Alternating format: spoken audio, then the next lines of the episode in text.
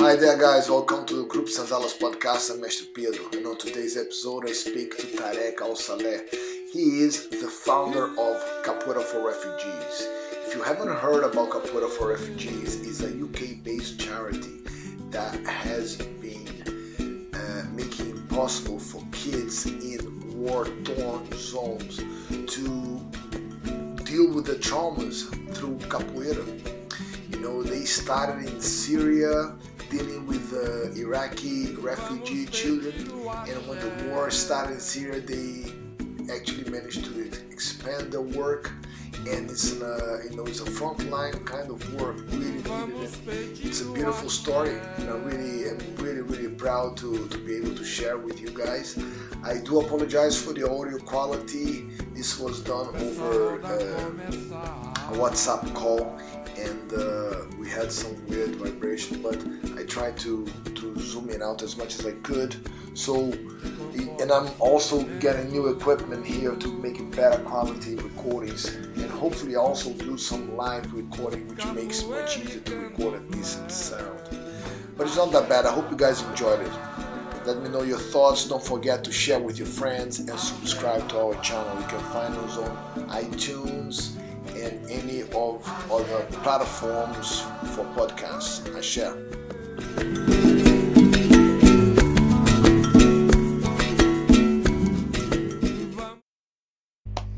Hi there, guys. Welcome to the Group Senzala podcast. I have here today uh, a very special guest.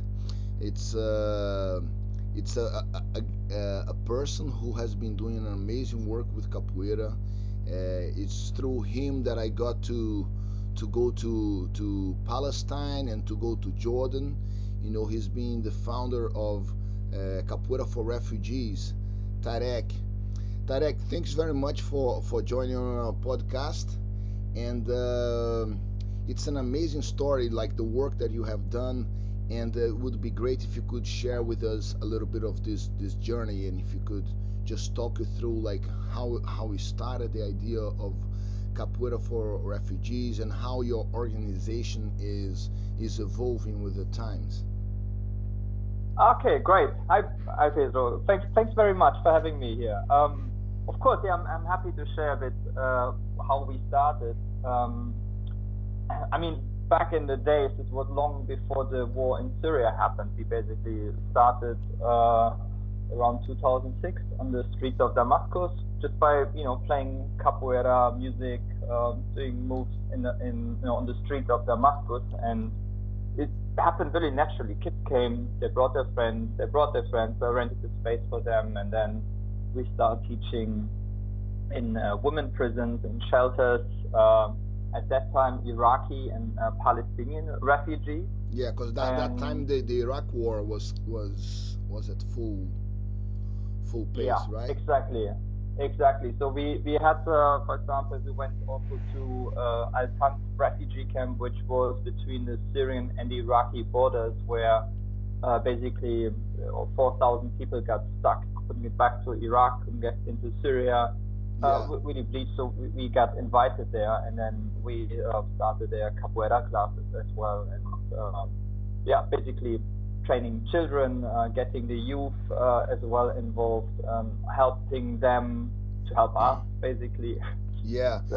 And, and, it was a funny dynamics there, if I remember right, when you told me before the story, is that you were you were teaching the Iraqi refugees, but uh, the Syrian kids were kind of envious because they had all the UN funding, the the refugees, and they had nothing, and you managed through Capoeira to bring them together. Was that right? Ah, yes, yeah, yeah. This was a story, um, a project we had with um, the UN, was UNHCR and UNRWA, Palestinian refugee um, for, for, for, the UN, and they um, was a really poor area in the south of Damascus, and uh, we came, and the kids. It was a schoolyard basically, and a lot of kids. So we came with like four or five people, uh, and the, the the ring rang and everybody went back to their classrooms and then we uh, trained around 25 um, Iraqi um, uh, refugees, like basically from the school, had a good time playing music, everything was fine, uh, you know, and then suddenly started to rain uh, rocks and stones, and then yeah, that was the story. I, you know, we had to run away and shelter, and asked the Iraqis say what's going on here, and they said like, yeah, the Syrian really, the children, they're stupid, they're they're dirty. So I was really shocked, and and and then I asked the uh, teachers of the school and the directors, and they said basically, yeah, that's the Syrian kids, and uh, there there is the struggle be, be, because of you know the the Iraqis they get like school uniforms, they get to school and education, but the area was very poor, so the Syrians yeah. they were just you know jealous. Um, and then the next day we came, uh, we managed to get like two, three kids, of, like Syrian kids uh, involved. Um, they just played the instrument, you know, the agogo, the drum, so they were really fascinated with what we're doing. And it was fine at that day. So at the end of the class, the, the girls came, we played music together, everybody went home, no rocks and the third day we came, uh, the Syrian kids they brought their friends. and yeah. as you know, in capoeira you have to play together. They still didn't want to play to, together, of course, but you swap, you shake hands. Yeah. And then um, you know, after the fourth class already, there were friends and they were practicing capoeira before we came, which, you know, if you play capoeira, for you it's really like normal actually. But if you, you know, look at the situation there, there had this for years there was a struggle between the local population and, and uh, you know the newcomers, the, yeah. the Iraqis. Yeah. But you know, capoeira music sport plays like a really really powerful uh, tool to, to get children to play with one another and okay. yeah, release the anger and the frustration in a healthy way. Yeah, that's great. And at that time, you were already set up as Capoeira for Refugees. You were already set up as a charity.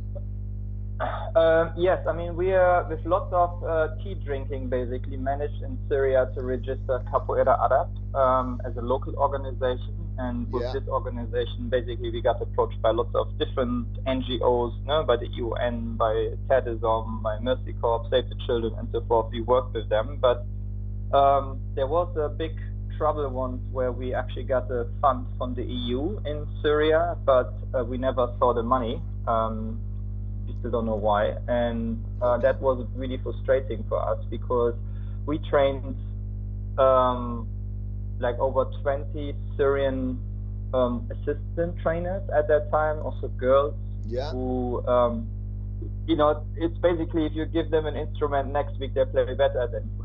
Yeah. you know, they were like after after three years they were playing way better capoeira than me. You know, they were just you know training and doing like gymnastics and playing music the whole time, 24 hours, and yeah. so that was great. So they were able to um, you know lead classes already. We had also a few uh, lead trainers as well. Um, uh, Musa from Algeria, Messi Pira from from from Brazil came as well. So we, we were a big capoeira crowd. Um, but anyway, at that day when we never got the money from the EU, but we already had to start a project, and we made a big fuss and went to lots of community centers and gave workshops and so forth. Um, that was very frustrating for us because um, the kids, uh, the, the, trainers, they lost, you know, um, they, they got promised a job. They uh, they stopped working so they could work with capoeira, and it was horrible because basically it was like a small grassroots organization. You could really see that like large international organization and especially EU really you know stepped on our back and really destroyed like a really really amazing project. So we got very frustrated and so then it was, it was like a uh, political uh, you, you you got you got the funding got lost through poli- politics and? Yeah somehow. I mean you know this is it's still really dubious how and why it's you know to go into the details. Basically yeah, it was an eu grant. We had um, a, a contract Terre des Hommes Italy, uh, which is an international organization, um, and uh, we were like an implementing partner. And um, you know, before a project, you have to prepare, you know, so you can start immediately, but you're not getting paid for for those setups. So yeah, we are uh, supposed to work in 20 different uh, Moscow. So we went here and we went and gave workshops and there's lots of times so we could start immediately. Yeah. Um, at the end of the day, the EU said um, we couldn't get the money because um, it was not in the Syrian interest or something was the wording, um, which was really weird because before you um, you know okay a grant, you basically clarify with the authorities that yeah. you can give the grant as well. But yeah. this is, hasn't really happened for some reasons. And anyway, at the end of the day, nobody was responsible, but it was basically we can cope as a small grassroots organization with a loss of like 60,000 euros at that time. Okay. That's why we registered Capoeira uh, for refugees in the UK in 2010. All right and then you you you started the work spreading out uh, uh, to other locations uh, like Palestine yeah. and Jordan. And did they all happen more or less at the same time or were they gradual? Yeah we, we're looking right now at the time frame from like before the syria war you know, 2007 to 2017 um, so we set up projects and offices in Palestine. Uh, there was already a really vibrant Capoeira crowd, but not really refugee. So um, this is basically, I think, one of the big achievements that you know we yeah, sensitize the trainers, make it possible for the trainers to give them you know enough support that they actually can work with children in refugee camps. Um, yeah you know, you, you visit as well a couple of yeah. the projects. You saw how 2015, yeah, yeah. how the situation is there.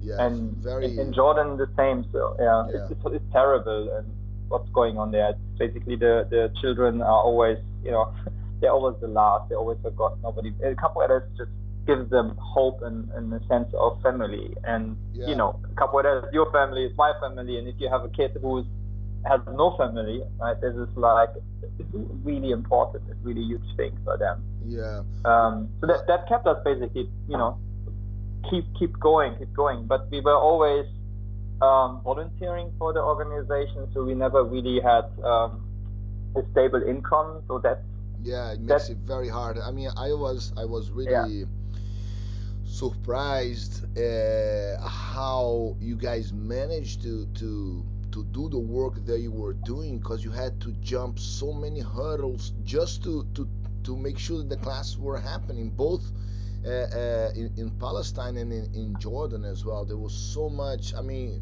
in Palestine, were more like the logistics of getting to A to B because you know sometimes the you couldn't happen because of a change on the on the gates. You know, like the the the change on, on policy if they were checking every car a journey that is 20 minutes becomes two three hours and uh, yeah. and uh, in, in jordan as well the whole uh, uh, the politics of, of going to the camp and and how every now and then becomes you know it was so hard to actually get into the camps you know and yeah it was yeah. was was was amazing and and hard for the for the instructors to I, I would imagine to you know to know that they had a, a job to do and then you know for whatever you know a silly excuse you were not granted access or you know it's hard because you create a bond with the with the community with the with the kids yeah. and then you cannot do it i was i was really and also you were big backing on on other organizations for the logistics i mean to go to Azraq camp was like a an hour or so journey right mm-hmm.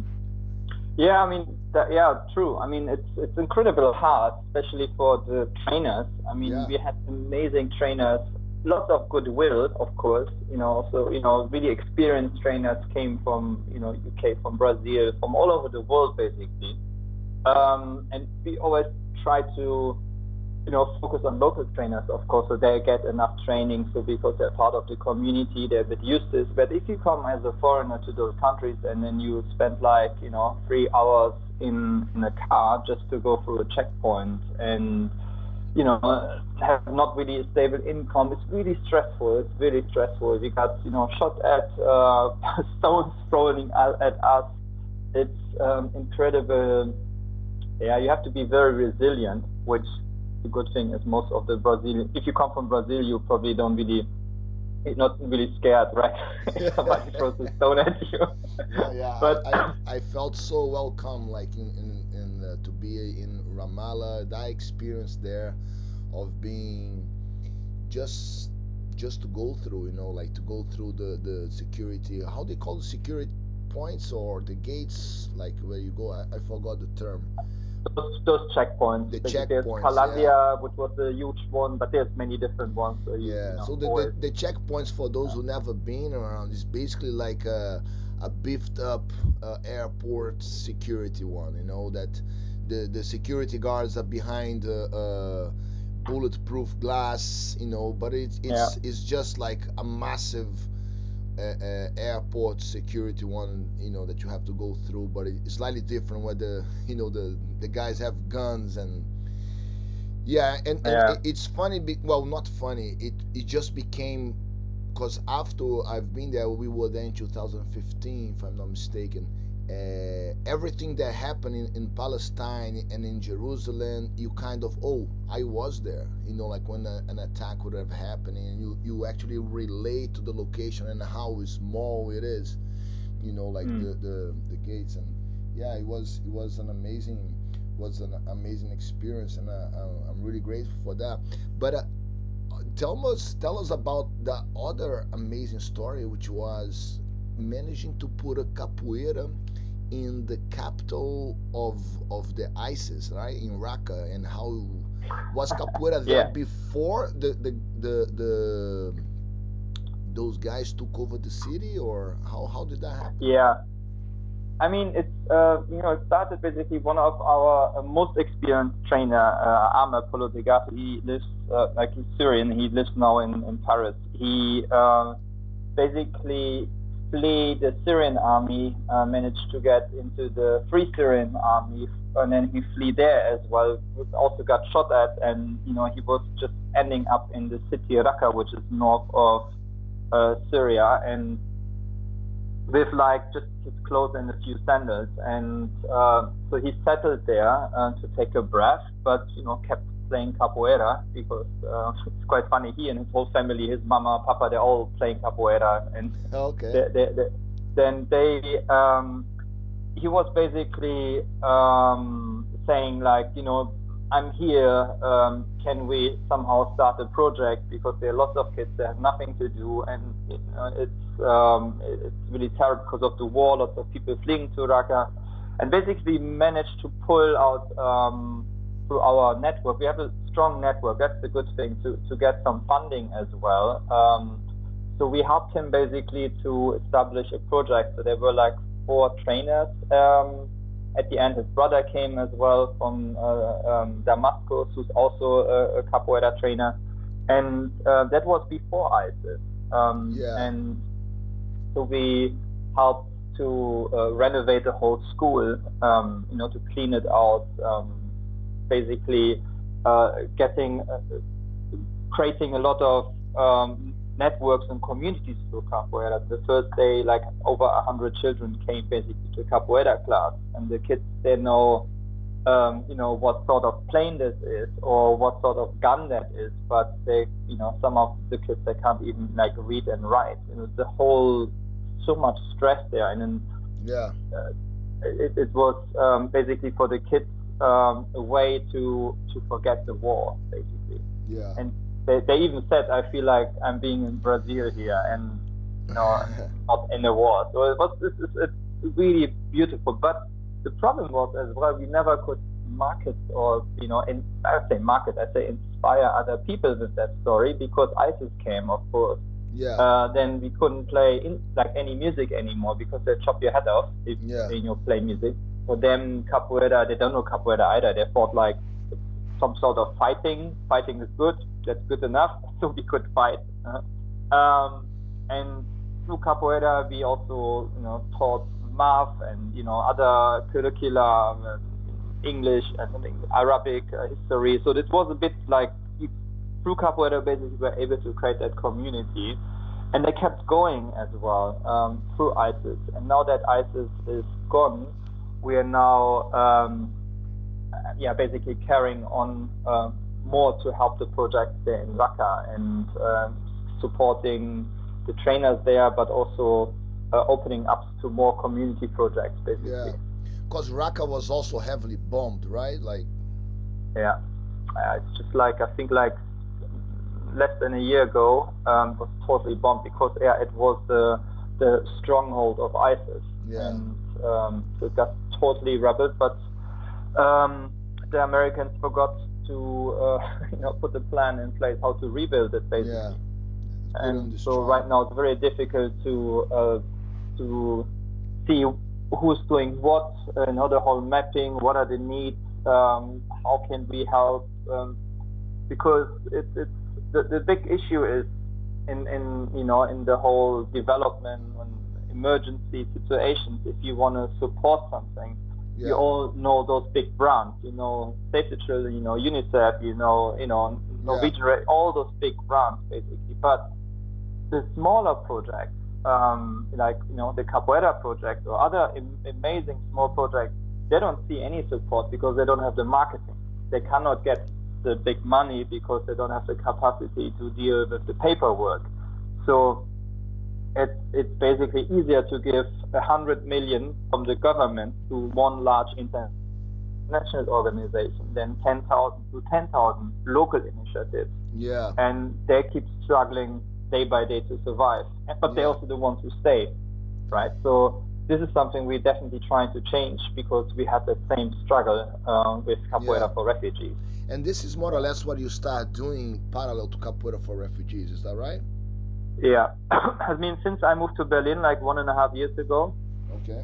um, so we um, basically invested a lot in technology because you need to get data from places like Raqqa without having a physical presence. Okay. So you need, you know, how many girls you train, how many boys you train, how many gender, ages. You need the task. What is it you're doing? Uh, the communication. Some people on WhatsApp, some people on Instagram, some on Facebook. You know, a lot of different things, financial information and so forth. So this is something for us um, really time consuming because Yeah. we're supporting basically people who are local, yeah. who don't have a passport, they don't have a um, you know a bank account, they're refugees themselves, they don't have a three-year strategy or whatever. Yeah. But we're doing something I think which is the most important. We listen first of all. Yeah, build a relationship. What is it you need? What is your want? And then we're helping you to achieve what you want and not what we want, right? Yeah, no, that's And- that's a, a, great a great uh, Yeah. how to, to approach. But just just to clear up, so uh, about the the the Raqqa um, work Mhm. that is happening, because uh, the guy who started Emir, he's now in Paris, but the work is still going through other people. Is that right? Yeah. The ones he trained, yes, yeah. Okay, that's good. So you and the and the one so just to to to clarify this this curiosity of mine. So when the the Raqqa was in power, the sorry, the mm-hmm. ISIS was in power in Raqqa. Yeah. They knew Yeah. about the activity, they just didn't know what it was, and obviously you were not doing the music and just doing the movements. Is that right? Yes, that's right, yeah. Okay. No, but that that's that's I think it's uh, it that that that is is an uh, an amazing an amazing story that needs to, you know, uh, uh, really. You, you I mean I knew this when you were you showed me when I was you know we were talking about you know when we were doing the Capoeira for Refugees tours and stuff, and it was you know it was.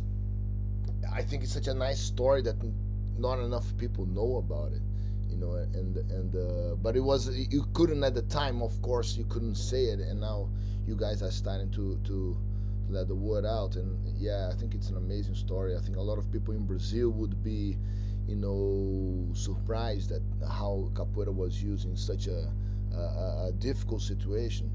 And uh, but moving into like the the the organization side of it like you were talking you would say that what really made the difference for capoeira for refugees was the keeping of the like keeping track of the development. That was the essential thing you would say like or one of the most important things besides of course being there and teaching but being able to measure the development the impact of capoeira on the children. Is that right?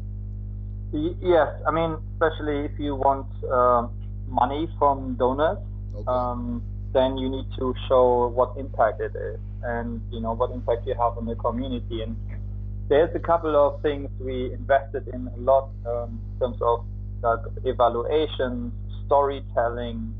Um, so that's really important. For example, there's a really nice, easy way which I would, you know, recommend to all capoeira players who, who run classes. There's uh, something called the most significant change. Basically, um, people coming together. That could be some some trainers, maybe families, maybe kids, whoever their partners. so there's this uh, story in Palestine, for example. So one of the uh, students were saying like there was like Ahmed, um, he was a bit chubby.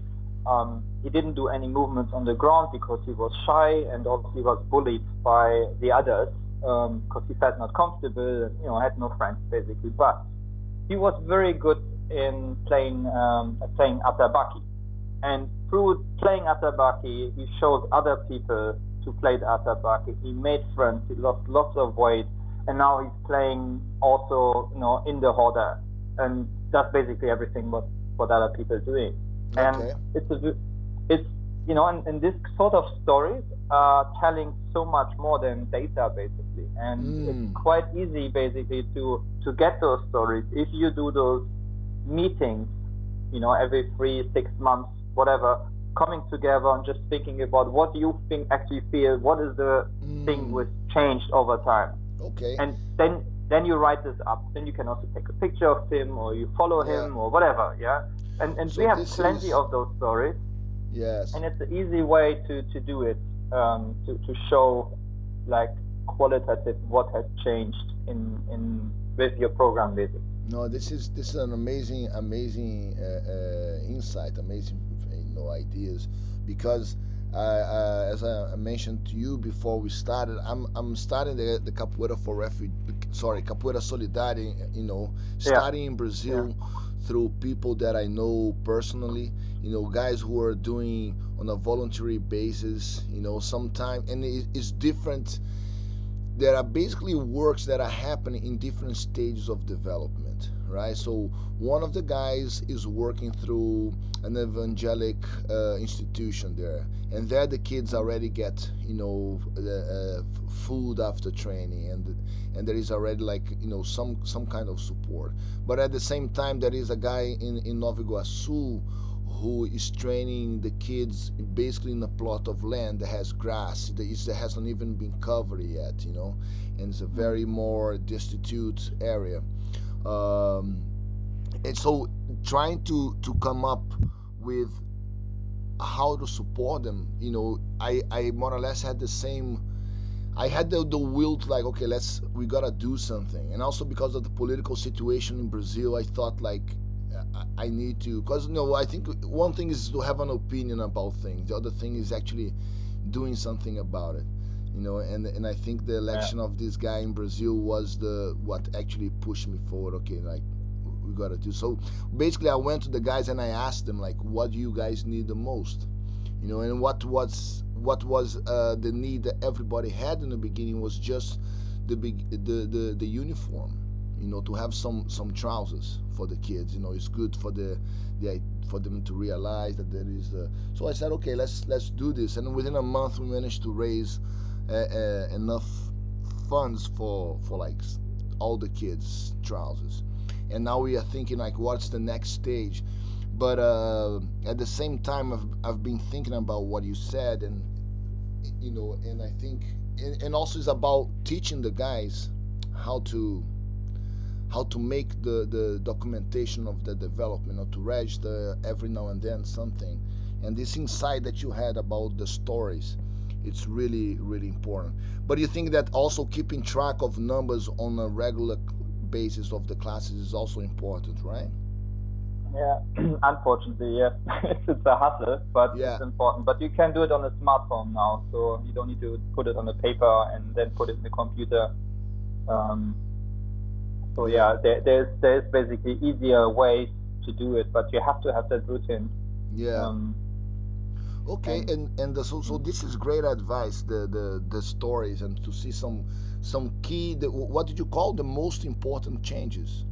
No, it's called the uh, most significant change. Um, there is uh, a study uh, on this methodology on our website as well. You can download it, and it's basically all there as well, how to do it and so forth. And Okay. You, know, you everybody can just reach out as well if they would like to right. know more about it. Yeah, no, definitely. Um, if you could, after we'll put the links uh, on, on mm-hmm. the description of this episode for everybody to see it because I, I, I really am in tune with what he said of like you know it doesn't really need to be through what I'm doing. I just one of, one of the goals is to say to people, look, you guys can do it yourself if you want to do it. You know, like it's to mm-hmm. really to to to get people to to just promote what those guys are. You know, because there's so much work that is happening in Brazil, and uh, there's uh, not enough people know about it. So yeah, I, yeah. I'm trying to connect them, you know, among themselves, and mm. you know, we're starting with four. Hopefully, we'll grow uh, into uh, more groups because there's another five or six other little guys who little groups that are, are wanting to do it. And then hopefully we can also link to, to the works that you you guys already have connection because you guys are doing a network of them as well right? Yes um, yeah i mean i think that's that's really what you say that, that there's so many amazing projects out there especially in capoeira nobody knows about it right? And yeah. you also want the trainers to do what they're good at is teaching capoeira and not writing reports or you know yeah. sitting in log frames and indicators and all that NGO stuff you basically need in order to get money. So um, the, the, let's say the, we have also a network, of course, with uh, lots of organizations who are, are doing social capoeira projects, but to manage a network, you have to manage expectations. And I have to say, so we, we really, you know, failed a bit because we are basically running on voluntary with voluntary people people coming people go you yeah. know relationships changing. And as long as you don't have like really um, you know people who are doing this all the time full time basically. It's really difficult um, to match the expectations yeah. That um that that's why i mentioned before it's like being in berlin here now gives us basically we have a massive network here of people who can support want to support we're trying now to get the transparency um, and the infrastructure so that those tiny projects basically can use only with a smartphone basically all the um, information and, and give us all the inspiration we need so we can support them. Yeah. And then also that doesn't need to go through you. Maybe people can go directly to them, right? Yeah. They yeah. don't need to come to Capoeira for refugees. We don't even want to touch any money. They should go and direct support them. Yeah. This is something um, I think this is like, you know, we're working on it, but uh, we will definitely um, keep the conversation going and trying to, you know, with your project, our project, it's the same project at the end of the day. It's just yeah. a name on top of it, right? Yeah. yeah. Um, to to to um, yeah help those tiny projects. I'm totally up for that. Yeah. Okay, and if you could uh, talk just before we finish here, uh, I don't know how much time you have, as I know that you are very busy, so I don't want to, you know, but I, I no worries, yeah. The more you know, the, the, the time you have, I, I wanna I wanna take the most of it. Um, if you could just talk a little bit about your your new enterprise of uh, what you're doing regarding funding and how to to how you're trying to support the the the little. Uh, I, I, to be honest, I don't know much. I've I've seen a video of you talking about it, but if you could put in your own words, what is the? Um, basically, so what we have um, experienced ourselves and what lots of millions of local grassroots organizations experience is uh, that they basically don't get support and it's very hard to get support. And there was a study um, on the Humanitarian Summit in 2016 in Turkey where UN uh, and 20 governments and large NGOs came together because there is there was in 2016 less than one percent of international aid reaching local organizations, mm. which is disgusting. And yeah. so they came together and said they want to change this um, to 25% of international aid by 2020. Um, but basically we are far away from making that happen. Mm. It's just too many dynamics, too many interests. They have all the same long-term goals, but they have different short-term goals, basically. Yeah. And um, the, the main issues usually are, you know, local organizations. Um, you know, they are they are not trusted. Uh, they don't have the capacity, basically, to to deal with large amounts of money or there, are different issues basically. Yeah, and, I'm sure. But at the end of the day, you know, it's them who do all the work basically. And um, so what we are um, doing with um, Frontline Aid is um, basically trying to make aid like financial support support more effective and making our desire to help basically more effective. Yeah. So the um, so there's those on the one hand like all those orga- those problems with local organizations uh, face. On the other hand, there are solutions because we live in a world which is both global and local, and technology has yeah. made it possible for us to connect to people on the front line. Yeah. Um, and those methodologies we use, you know, basically we ask what you need, we make matchmaking, you know, personalized connection, trying to put you in touch with the right people. Um, you own the project, not us. Um, so we're trying to uh, basically using technology and um, to make it first of all very easy for local people um, to to showcase what they are doing in a, in a very transparent way. Um, and on the other hand, we also for the supporters because there are lots of supporters. People want to help. Yeah. Right? But uh, for them, it's also very hard to find those tiny, smaller grassroots organizations. So we basically trying to um, match those both the supporters and let's say the change makers on the ground. And um, that I mentioned before, so it's basically you know you get data from you know how many people you train and so forth. Um, then there is a real-time a dashboard basically. So that would mean you could see what the people doing in Raqqa, or you would see what are the people you're supporting in Brazil, like yeah. daily on a daily basis. Mm. They're having their dashboards, pictures going there, communicate. You know, basically everything is there, so you can directly get in touch with them and help them. But you don't hassle them because it's um, again, it's only on the smartphone for them. Yeah. And basically, if we need reporting, so for um, for example, the project in in Raqqa, you know, our donors they want to know what's going on. We don't let them write a word. Basically, we are interviewing them. We are doing the reporting. We let them do what they are basically good at. Yeah. Um, but it's basically a, a way to give, you know, support um, in a very transparent accessible and a fair way. Basically, yeah. this is what we're working on with uh, Frontline Aid.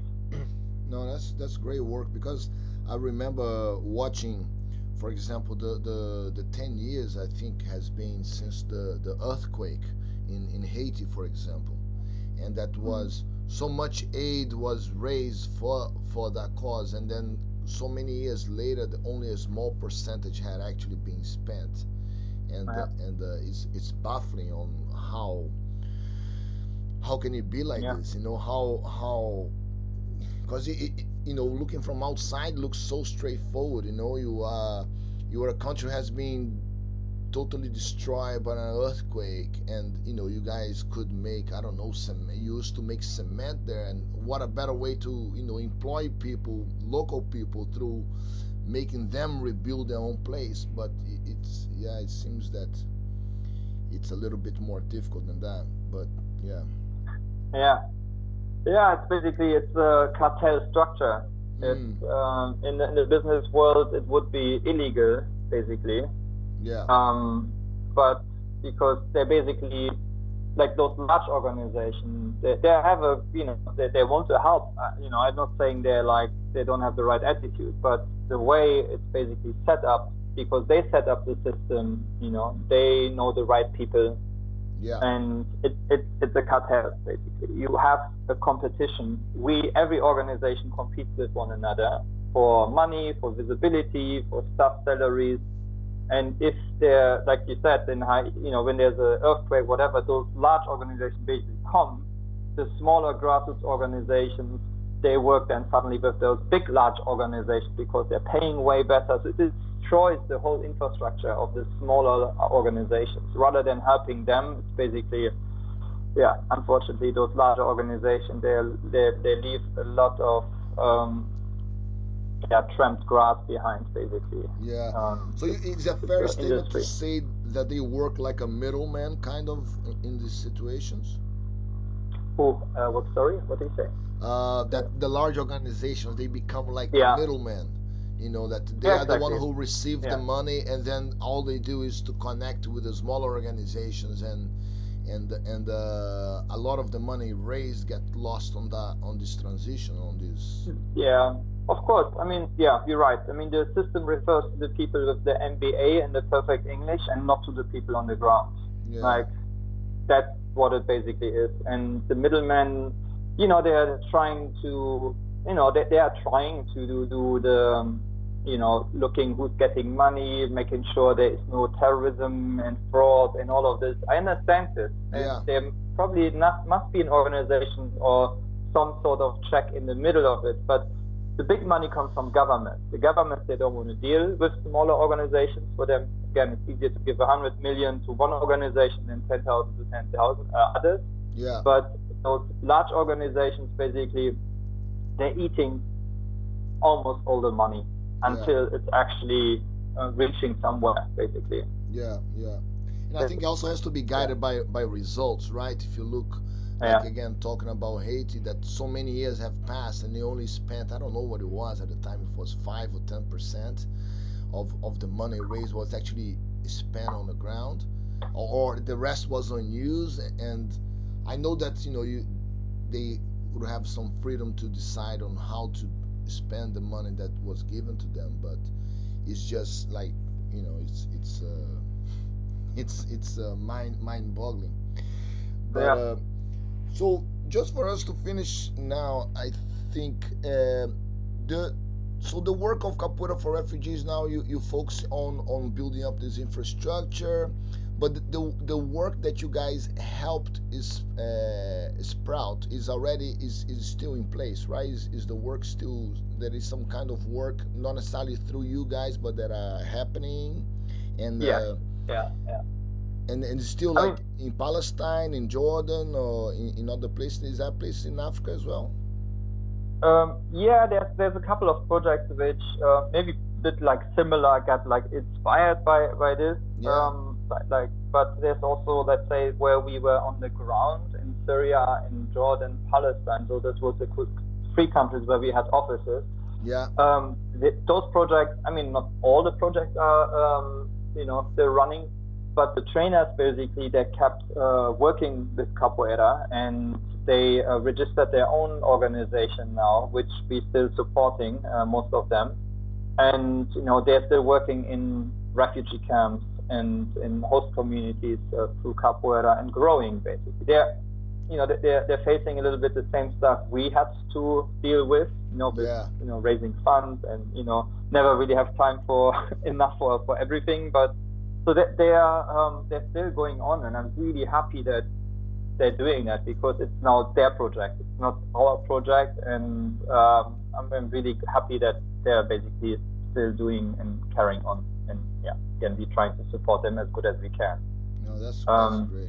That's great. Man. So we, we, we will um, give fellowships again. So we gave a couple of fellowships uh, that was internationally, but again, we want to make sure we're having this transparent dashboard ready and yeah. the tech ready before we helping more because it's a lot of work to, as you know, to yeah. support people. Yeah. Um, so this is basically the next step we're doing, and that we can roll out more projects. No, that's that's great, great work, uh, Tarek. Thank you very much for your for your time. And uh, if there is anything else you'd like to to to to add on, something like something's about, I don't know, any any goals that you're doing or uh, any final thoughts on on on the work that you have been doing. I mean, I um, like I um, I mean, there's probably lots of things we can still talk about. The thing is, I really hope that you know basically Capoeira gets the recognition they really deserve, and also getting the support they deserve. It's it's terrible that that such an amazing sport, martial arts, dance, whatever you call it, right? Yeah. To, but it has it's the right mixture basically for for children, youth who who lost hope, and um, you know you can everybody who plays capoeira basically knows. Yeah. Um, but yeah. I'm I'm very I'm really hoping that capoeira basically gets the right support basically, so get some support infrastructure. So basically, like you said, to connect those smaller organizations, to have some funds available for them, um, and to give capoeira a stronger voice, and not, you know, regional or, or you know, but that doesn't. I, I mean, like um, yeah, regardless Angola, of style, exactly. Yeah, yeah.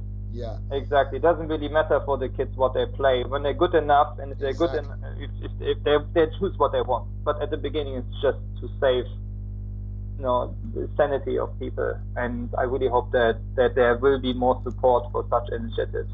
Yeah, I, I think I think so as well. I think that as a, as a community, we don't really have an acute, uh, uh, uh, accurate uh, size of what capoeira mm. really represents, you know. And I think it's such a a unique history, you know, of something that was not so long ago was illegal, and uh, yeah. without pretty much any official support, you know, capoeira managed to become the, the biggest cultural export of Brazil, and uh, and uh, try to to to harness, you know, everything that is is is being done with capoeira. It, it looks such a, at a such a, a, giant task. But I think we just gotta do it like we say in Brazil, like uh, a hot soup. You know, you go through the edges and and gradually, you know, just just do it because this is this is how I feel as well. Like you know the the, the capoeira solidaria that I'm doing, I'm doing through the people that I know directly, and they are all like parts of my group. But mm. the aim here is not to to stay on that boundary, you know, of group wise or style. You know, I think that we, we really have to to find out you know the community has to find out what's happening and and the aim is to slowly bring those kids together as well you know we're trying to to to do that and and also we are right now we are not like nothing official like we're not having anything on paper yet but uh, the, the, the first I'm, I'm trying to fight on the front of within the capoeira community you know of of hmm. speaking mm. out to the groups here in France, in, in Italy, in Europe generally, the people that I know of, and and keep hammering the same message and uh, trying to, to to get a day in the end of the year where you know they can do the end of the year event and maybe raise some money towards the the the project, the cause, or you know whatever project mm-hmm. they, they, they might be supporting to eventually become something more official. But yeah, it's uh, it's uh, it's really yeah, it's it's it's a great task ahead, and I I I am kind of like really really motivated to to you know once you get the, the ball rolling and you see yeah. that how you, you, know how to to build a, a, a blueprint a, a, blueprint that can be followed because once you can work i think with four you can work with 40 if you if you keep if you keep the same blueprint you know and making sure. I think transparency is a big one you know it's a thing that i'm really big on on you know because people are donating money you know they, they donated it wasn't a lot it was like five six hundred pounds but uh, but uh you know in, in some groups you know the kids like we we donated food you know because they some kids go mm. and train with an empty stomach. So the variety of, of works is quite is quite different, which I, for me is, is also great. It shows the diversity of Brazil. If you think that one of one of the guys work with an evangelical institution, the other one teaches inside uh, the Catholic uh, church of his community, the other one wants uh, to build his uh, his terreiro of candomblé. You know, the other one is just uh, as a as a as a cultural center you know so there is a big diversity mm-hmm. on, on and also is the diversity of brazil but yeah it's it's looking good we will be working i'll be in, in brazil in july to to, to mm-hmm. do this and, and keep building this network and a lot of this was inspired of, you know, on the work that you you've done because i think was was amazing was this kind of frontline work you know that made uh, mm-hmm I think it, it really connects. You know, it makes you feel like a like a citizen of the world. You know, and mm, and, and yeah. I think it's a it's a really important thing and connected to when I I start teaching in a, in a in a favela in Rio, and how that made me feel a citizen of my city. You know, because Rio is a city that you can really have an amazing time bypassing whatever happens in the favela. You know. Yeah. And and uh, the capoeira opened this door, and uh, it was was scary at times, you know, but. Uh, it's it's definitely definitely worth was a was a key thing and yeah it's great and looking looking forward to see how things are gonna unfold but uh, thank you yeah no th- I mean, thank you for it yeah no i just want to say let's definitely uh, you know keep the conversation going as well because there's a couple of ideas and and started things we already thought that might be right nice way to community um, be, being more engaged and so forth. So yeah, we, let's keep that conversation going. For sure. Um, there, yeah, we get there. Yeah. we have to be positive, otherwise life sucks, right? So. Yeah, no, definitely. I think you you gotta you gotta have a unshakable faith that things are gonna work out, you know, and just just keep working. Yeah, it's uh, there is a, there's a lot of you know. I think if you can make a, a impact on you know already someone is already uh, is already great. But yeah. Tarek, thank you very much for for your time.